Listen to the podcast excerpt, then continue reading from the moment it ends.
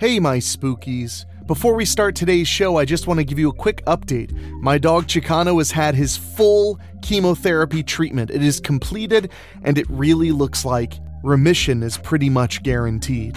So, fingers crossed. And I just want to say thank you so much. We've paid for half of his entire veterinary treatment just through GoFundMe. And if you want to help in any way possible, just go to weeklyspooky.com and click on Help My Dog. Anything is appreciated. And now, let's get to the show because this one is far out in all the best ways. The crystal meth game is already an unsavory world that doesn't necessarily make you feel safe and secure. But what if there was something even more dangerous than the addictions and the addicts all around you? What if there was something you could never predict was coming to get you and it's hungry? What's that? You want to be scared? Come with me.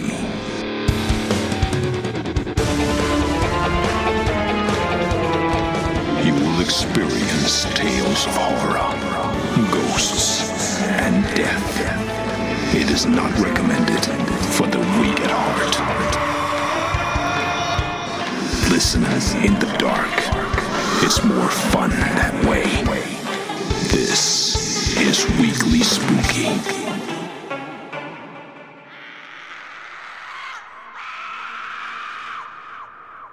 Hello, my spookies. It's Wednesday, and you know what that means. It's time for a little spooky in your weekly. I'm your host and narrator, Enrique Couto, and we have quite the story for you tonight. A story that has a twist I simply don't think any of you will see coming. But before we get to that, I just want to simply say thank you so much for listening to the show. We bring you the scary stories every single week, regardless of time of year. In fact, we bring you even more stories around the holidays. So make sure you're subscribed on your favorite podcasting app.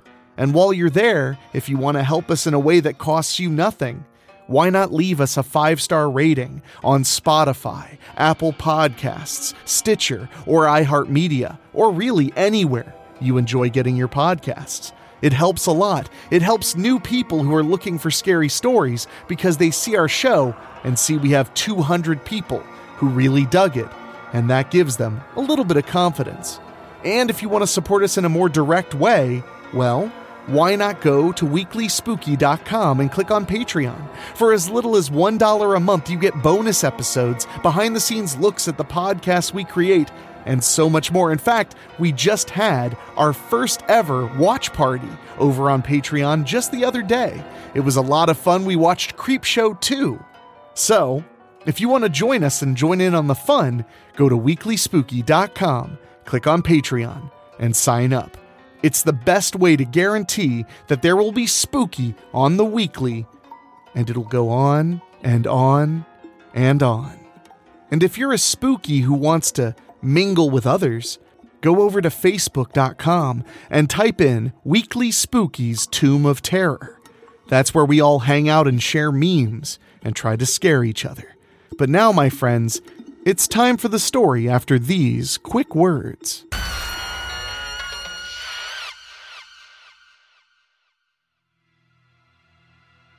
Night of the Tyrants by David O'Hanlon. Good things come to those who wait, Leslie Bonner said in his low, Texan drawl before taking a pull off of his Marlboro. Bad things come to those who live here. He wasn't wrong. The town of Fortune, Missouri had a way of dishing out horrible fates for its residents.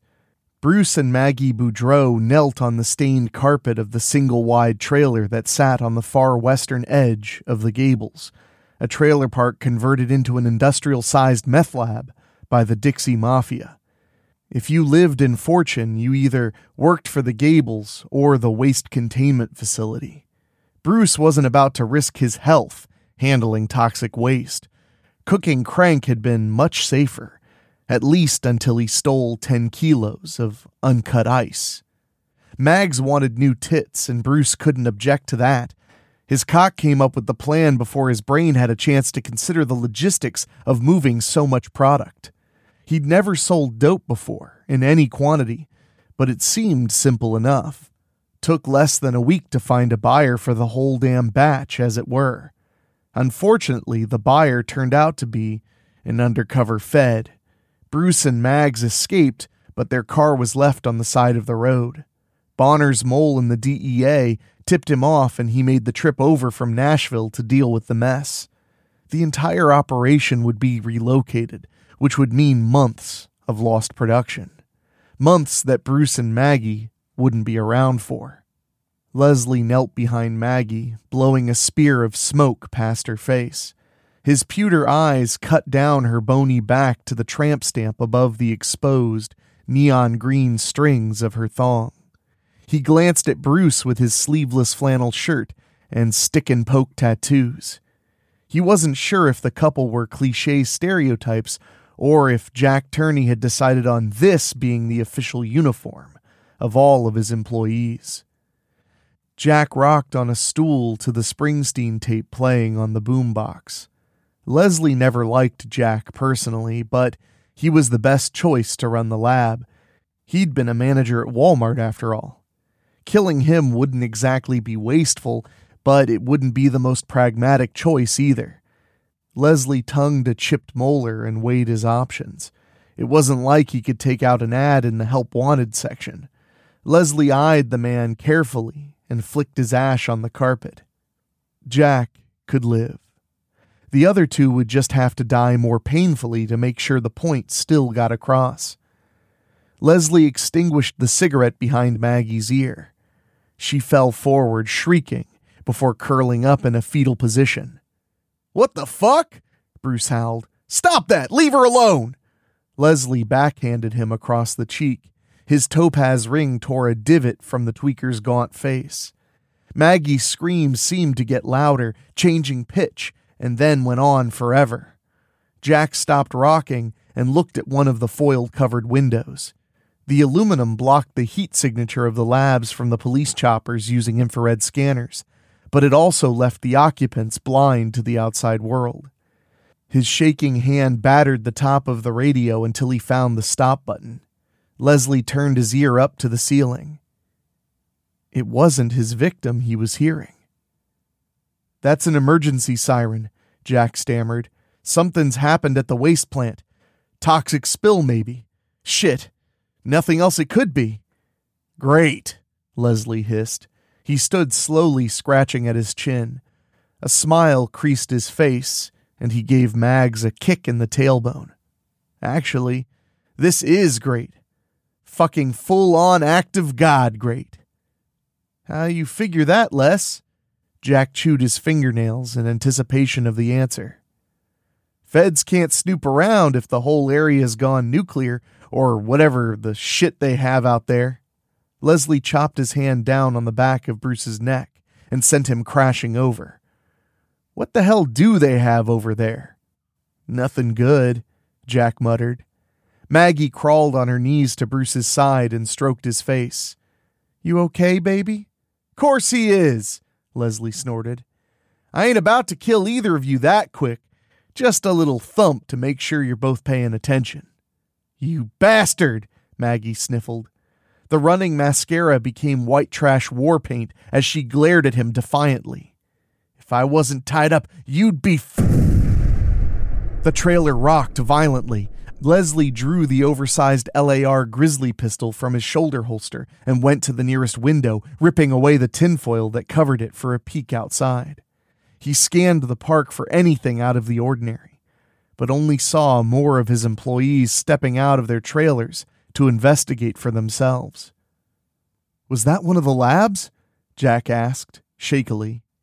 Too far away, Les reassured him. Something must have gone really rotten up at the chemical depot. You keep any respirators in here? Jack nodded and jabbed a finger toward a cabinet near the sink. Good. Leslie waved him towards the window with the pistol. Come watch for anything unusual.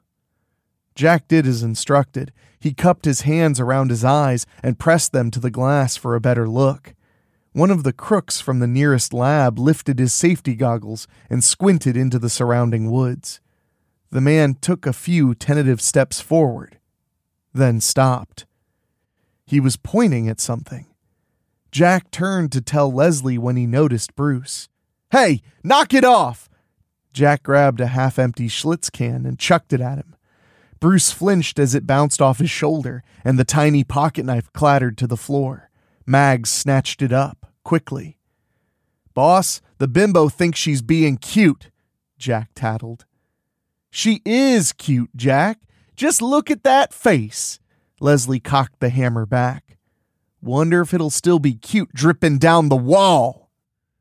Maggie looked from Jack to the gun, then up to the surgical eyes of Leslie Bonner. He wasn't bluffing.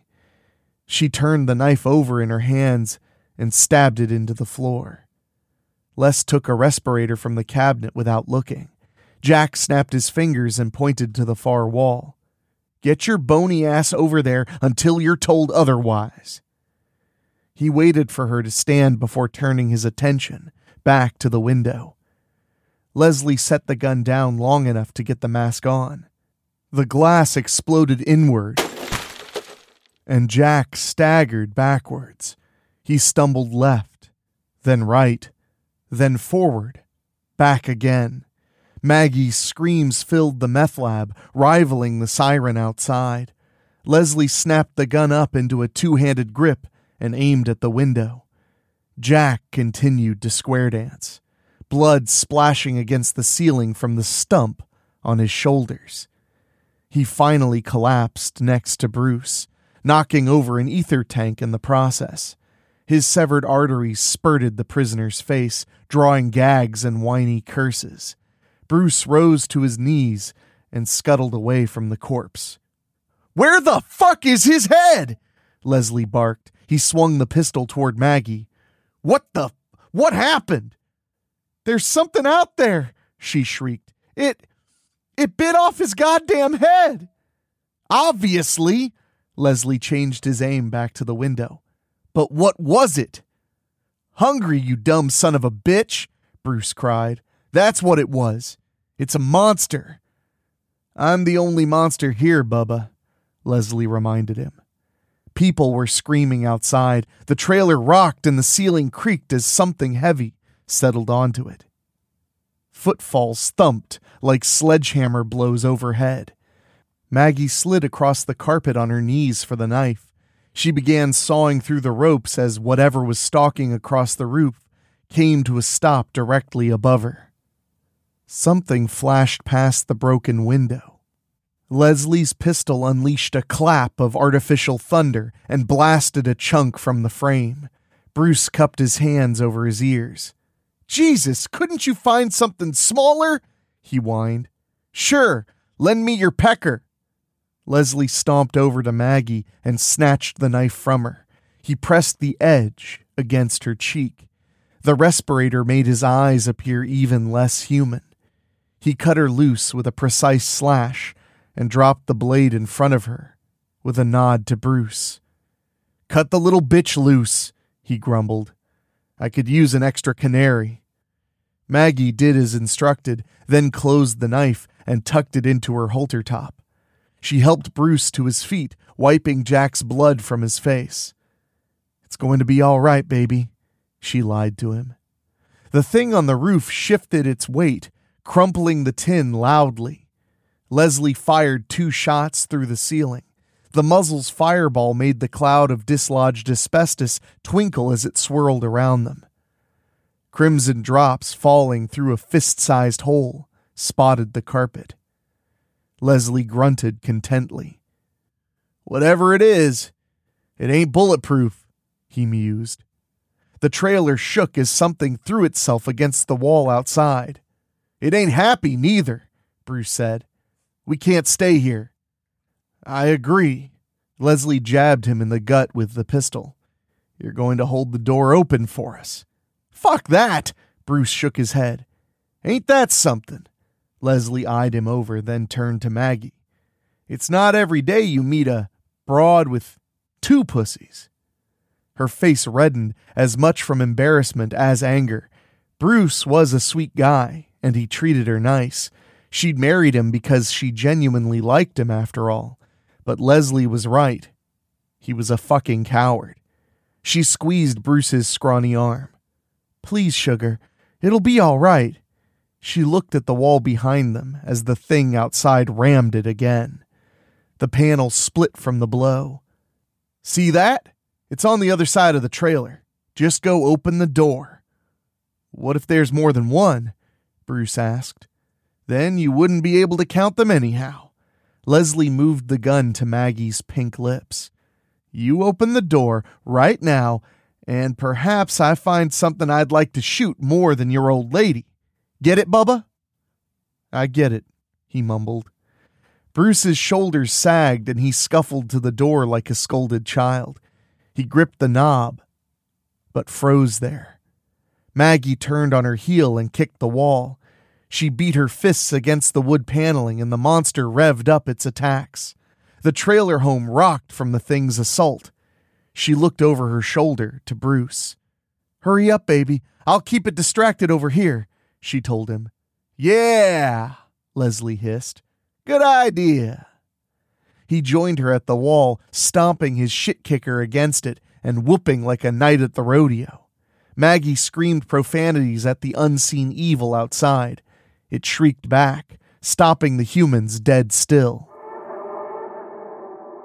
They'd officially pissed it off. Claws dragged across the aluminum siding outside. The high pitched grating made Maggie cover her ears instinctively. Les ground his teeth together. The way it switched from furiously battering the structure to meticulously scratching at it was familiar. It was the sort of sick psychological game he played to rattle people. Maybe he really wasn't the only monster in the Glades. The door creaked on its hinges and Leslie whirled around expecting something to shoot.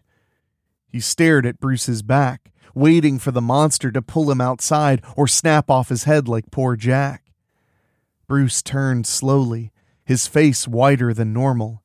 He ran to the sink, vomiting loudly into the steel basin. What is it? Leslie demanded. Bruce pointed to the door between heaves. Les leaned and craned his neck to see without having to get closer. It wasn't a great view, but it was enough. In the piss yellow light of the street lamps, he could see the body parts wrapped in the tattered remains of white Tyvek coveralls and the bare, open rib cage of the torso. He cocked his head. The urge to join Bruce at the sink swelled in the back of his throat. The torso and the limbs were from two different bodies.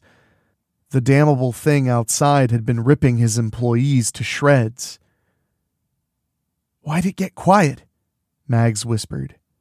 Because it wants to scare us, Leslie said, certain that he understood it, whatever it was. We heard it, made it personal. It wants to play with us.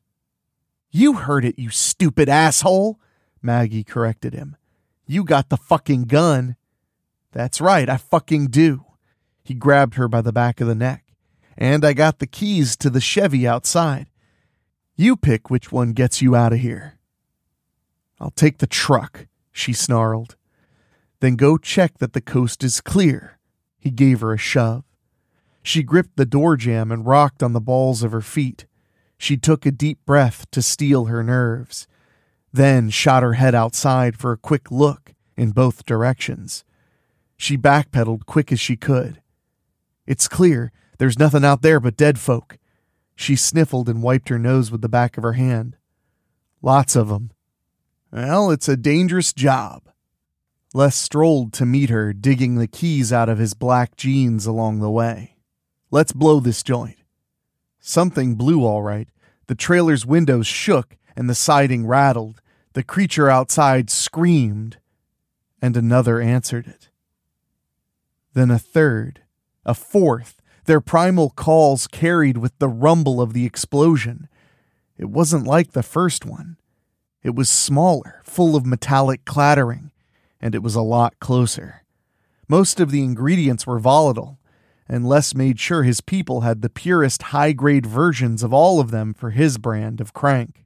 Explosions were an occupational hazard under normal conditions, and the night had been anything but normal. The creature sprang through the open door, bending the frame with its girth. Leslie brought the pistol up and fired without thinking. A hunk of pebbled brown green skin tore from its shoulder. It wriggled inside, its elongated snout stretched open in a shrill, angry call. It slouched and snapped at Maggie's ankles. She jumped backwards, crashing through a table of Pyrex dishes and beakers. Les fired again. The jacketed hollow point punched into the creature's chest. A stubby, clawed forearm dangled from its twisting sinew. Another round blasted through the billowing, leathery neck and painted the wall with a thick, arterial spray. The final shot passed through its eye, turning its head into a gory party popper that littered the trailer with bits of brain matter and skull fragments. It collapsed with its powerful hind legs twitching and shredding the carpet. Bruce walked to it, cautiously. Leslie joined him, followed by a limping Maggie. The top of the thing's head was gone, its nose laid three feet to the left, but the bottom jaw and its curved, serrated teeth were still intact. The thick, muscular tail squirmed on the floor the way a snake does after its head's been chopped off. Maggie sagged to the carpet beside it. It can't be, she said. It is, Leslie informed her. He smiled big, the way only a Texan would in such situations. Sweet cheeks, we just killed us a dinosaur. Don't go away. Weekly Spooky will be right back.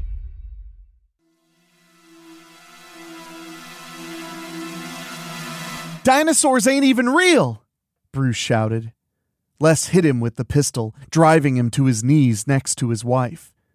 They are, and there's plenty more of 'em, Leslie growled.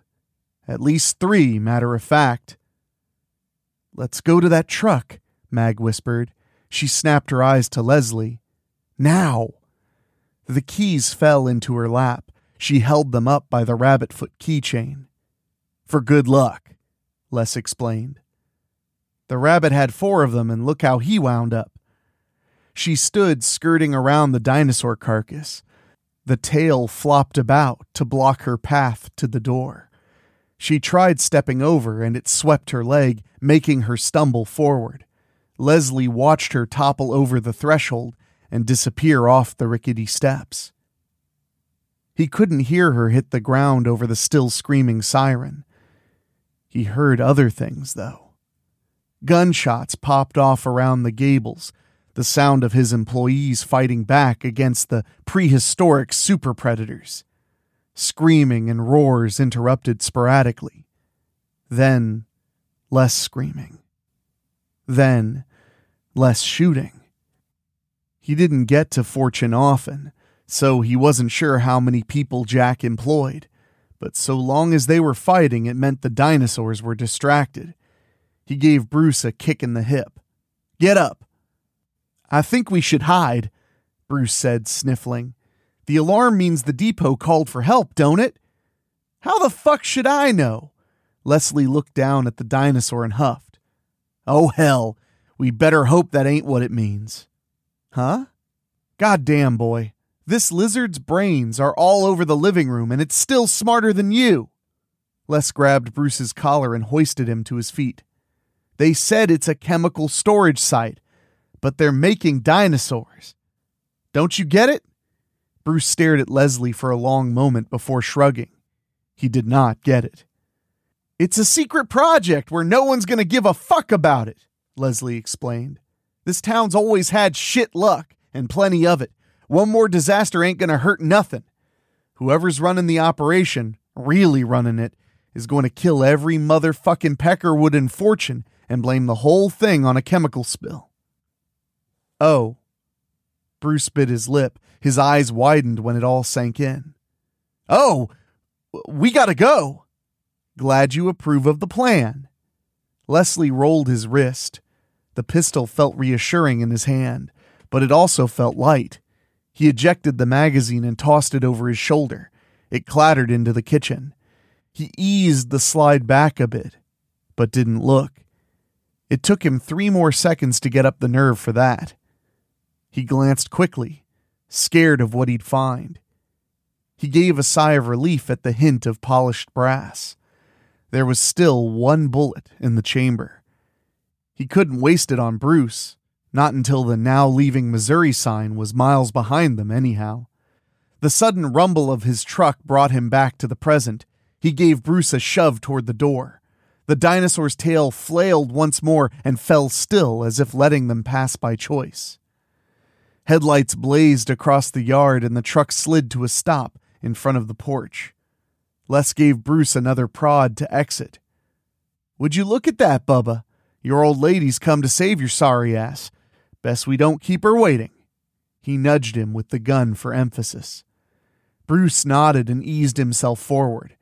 Maggie was waving frantically for him to hurry.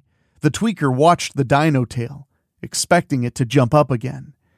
He made it out onto the porch without incident and breathed a heavy sigh. Just get in the bed, baby, Mags shouted. We need to hurry. The whole mountain's on fire. I just seen one of them things. Bruce saw one too. It launched itself into the bed of the truck, slamming its snout through the back glass in one fluid motion. Bruce watched it bite through the dashboard with a crunch. He screamed and jumped over the dead Saurus, sprinting back into the safety of the meth lab. You fucking coward! Leslie shouted. The gangster knelt and braced the pistol over his arm, taking aim into the cab of his truck. There was no clean shot. Maggie pushed the door and it banged against the porch an inch away. She was trapped. The monster spat out the vinyl and swatted Maggie with its snout. It squirmed in place, breaking away safety glass with its thick neck in an attempt to get a better angle on the succulent, human morsel. A forelimb shot into the cab, rending the leather seats. Maggie tried to go out the window but was stopped by another blow from the dinosaur's skull. It bared its teeth in front of her face. The fetid hot breath reeked of blood and the scraps of raw meat clinging between the serrated fangs. It snapped down. Maggie jerked her head away, leaving a clump of aquanet flavored curls in the beast's mouth. Her foot battered the pedals in her attempt to escape. The engine revved, drawing a hiss from the monster. The dinosaur's fingers curled around the steering wheel. It wrestled itself further into the cab, rocking the truck violently with the effort. The monster tried to bite again, nipping away a piece of flesh from Maggie's shoulder. She saw Leslie in the doorway taking aim, but holding his fire. She didn't see her loving husband, however. Leslie holstered the weapon and turned his head down. If Maggie was going to survive, she'd have to save her own ass. Another hot breath hissed across her flesh. She swung her hand around looking for salvation. Her fingers struck the chrome skull atop the gearshift. She stomped the clutch to the floor. The steering column shattered as the wheel was wrenched from it. Maggie hooked her fingers around the skull and forced the shifter into gear. The truck crawled forward. She slammed into the door, banging it into the porch again. Again. One more time to no avail. The roof of the cab bent, allowing the dinosaur the room to move. It reached its head back and hissed. Maggie threw herself against the door again, still trapped. The monster spread its jaws and lunged for a killing chomp. Maggie's face hit the ground, shattering her nose. She'd never been so happy to hurt so bad. The snap of the teeth closing behind her echoed in her skull. She rubbed the tears from her eyes and watched the truck roll away, with the dinosaur wrestling in the entrapment. It roared and shrieked furiously. The others answered the cries. Trees shook as one of them ran to its packmate. The chemical plant, or whatever it really was, had blown sky high and set the mountain ablaze. The orange red hellfire of the spreading inferno revealed the shadow of the beast a realization far more terrifying than her brush with death came to Maggie. She pushed herself from the ground and ran back into the trailer. Thought you were a goner, Leslie said. He shrugged with a grin. Told you the rabbit foot was lucky. Maggie slugged him across the jaw, sending him reeling into the kitchen. A second punch caught him in the temple. He blinked away the stars in his vision and found himself nose to nose with Maggie. He felt the prick of her blade against the prick in his jeans. She gripped the strings of his bolo tie and twisted the pocket knife, drawing a grunt from Les and making him rise on his tiptoes. You could have shot it, she growled. Only have one bullet left, he informed her, saving it for a special occasion. Killing a dinosaur ain't special enough for you? Already did that tonight. Better be prepared to do it a few more times. Maggie relaxed her grip. The truck's gone. We're going to need new wheels. Baby? Bruce said in a shaky, uncertain voice. Baby, you made it! Maggie turned to face him. Blood poured freely from her nose down to the buttons of her denim shorts. Bruce's face paled at the sight of his frail little wife, bloodied, face streaked with running makeup, and a knife digging into a drug lord's scrotum. His mouth moved silently, sampling the possible apologies for running away. Maggie stared toward him, and he took an instinctive step back. Baby? B- baby, ba- babe, just calm down, he gulped, knowing that was exactly what not to say. I mean, ah, fuck! Maggie gave him a shove and pointed the knife at him. She knelt next to Jack Turney's corpse. The keys jangled as she jerked them from his pants. She looked at the dead dinosaur, remembering the scene outside. She stuffed the keys into the shallow pocket of her shorts. We got a ride, she said. Now we just need a plan. Jack's parked two trailers over. Les indicated the direction with his thumb. We only got one bullet to get us there. You didn't bring any more? Bruce asked, incredulously. I was only planning on killing the two of you. Les shrugged. Maggie pulled a vial of crank from Jack's shirt and treated both blood filled nostrils to a sample. It burned like a motherfucker all the way up, and the chemical rush down the back of her throat was a mix of copper and ammonia with the bitter aftertaste of ephedrine. She ground her teeth while it went to work on her nervous system. Les and Bruce were arguing, but she couldn't make out a word of it. They needed a plan, and nothing on earth is more creative than a tweaker with a fresh toot up their nose. She crawled along the floor to retrieve something shiny. She stood up, slinging the cylinder over her shoulder. She elbowed past Leslie into the kitchen and let the ether canister clank onto the countertop.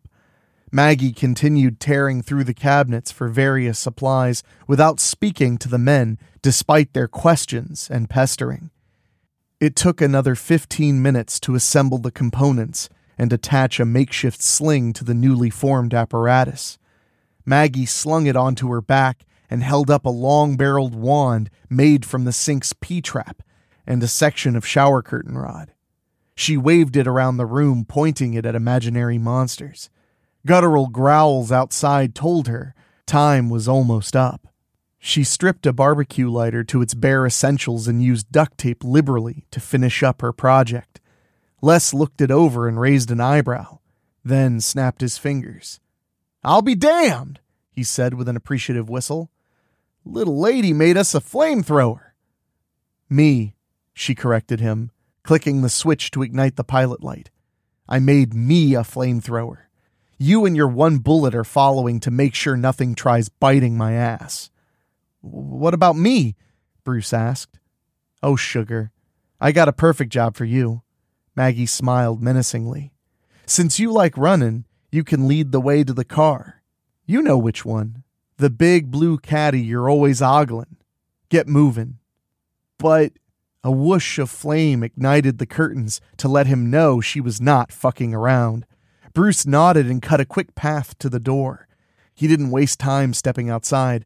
A woman with a flamethrower is scarier than any monster, it turns out.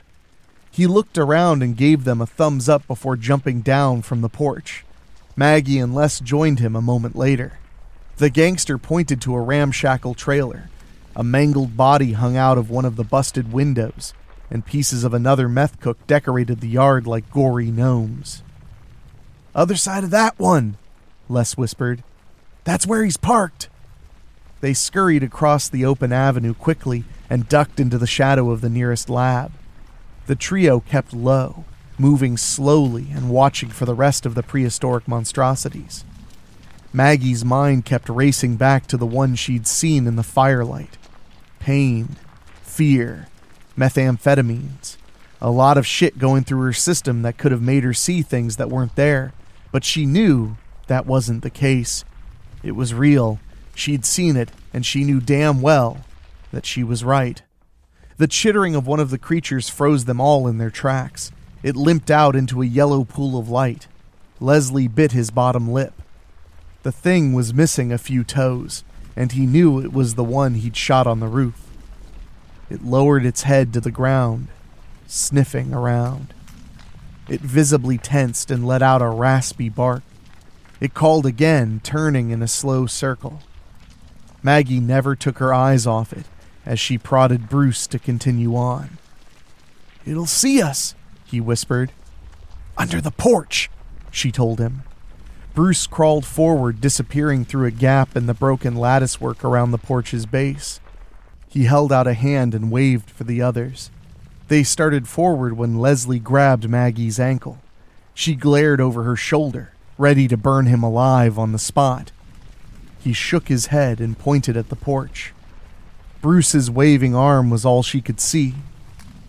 The rest of him was completely cloaked in the darkness beyond. Then it moved. The glint of eyeshine was right behind her husband. His arm jerked under the porch impossibly fast. She heard the wet crunching before he could cry out. Maggie screamed furiously and cranked the valve wide open. A spear of flame shot through the opening, igniting the porch in a flash. She saw the burning lizard dart under the trailer and followed it with a sustained blast from her weapon. Time to leave! Leslie shouted, trying to pull Maggie up by the band of her shorts. It's gonna blow! She looked up at the lab, now a five alarm structure fire, and knew he was right. The dinosaur shrieked in agony as it cooked in the crawl space. The wounded one limped at them fast as it could manage. Maggie spun and put a wall of fire between it and them. The dinosaur couldn't stop fast enough on its injured foot. It toppled over and cried out as Maggie adjusted her aim to burn it too. They rounded the trailer. Jack's blue Eldorado was waiting in a gravel parking spot, a hundred yards away. They ran as hard as they could. Leslie passed her and got to the car first. He pulled the door handle only to find it was locked. He looked back and held out his hand for the keys. The ground trembled around him. Maggie slid to a stop, falling flat on her ass. Leslie looked at her, curiously. Loud, fast thumps echoed through the night. Each one reverberated through his body. He glanced at the caddy's side mirror and the warning that the object within was closer than it appeared. He rolled his wrist. The gun still felt reassuring. It was the special occasion he'd been saving that bullet for. He whipped the muzzle under his chin. The mother Tyrannosaurus snatched him off the ground in her powerful jaws. Her teeth shredded his guts and snapped through his back. There was a muffled pop as the gun went off inside her mouth. She slung her head from side to side until his lower appendages sailed over the top of a trailer. She turned her snout up and choked down Leslie's torso whole. Maggie got to her feet and fired the flamethrower in short bursts like a lion tamer, cracking a whip. The big mama backed up slowly. The meth lab she'd set ablaze exploded, startling the creature. Maggie got to the car and reached into her pocket for nothing. The keys were gone. She looked back and saw them shimmering in the firelight where she'd fallen. The flamethrower sputtered. She discarded it and dropped to the ground. Rolling under the car as the beast scooped up a mouthful of gravel. It bashed its head against the car, shoving it to the side.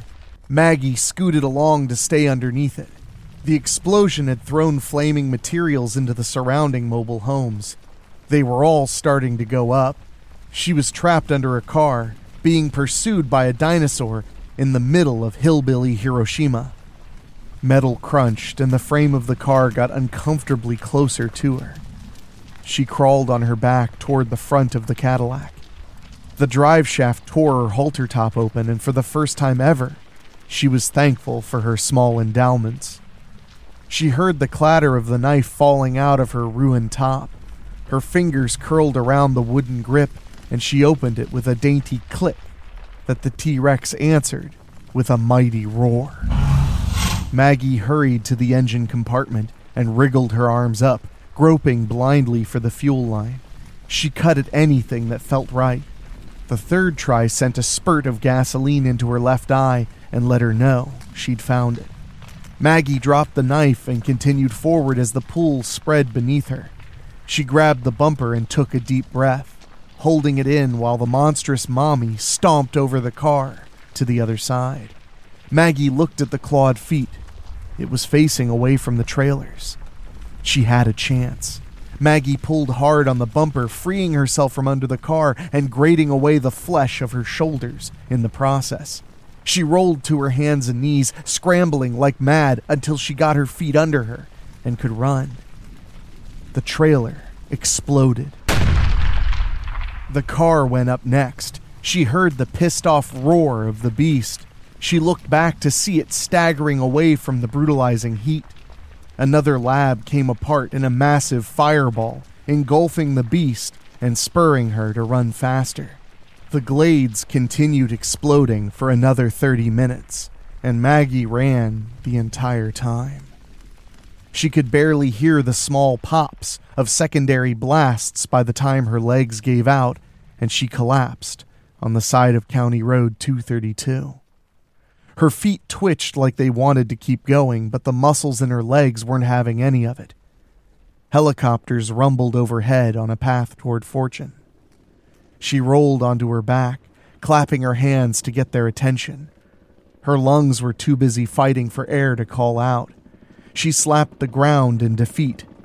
Maybe they were the army or something, and they'd kill that big bitch of a dino before it caught up with her. Headlights crowned a hill further down the street, and Maggie forced herself to her knees. She tried to slow down her heaving breaths, but it was pointless. It took all her effort just to stand. Something chittered behind her. She bent, putting her hands on her knees, and shook her head. She looked at the headlights, at her salvation, then over her shoulder just in time to see the teeth closing around her face.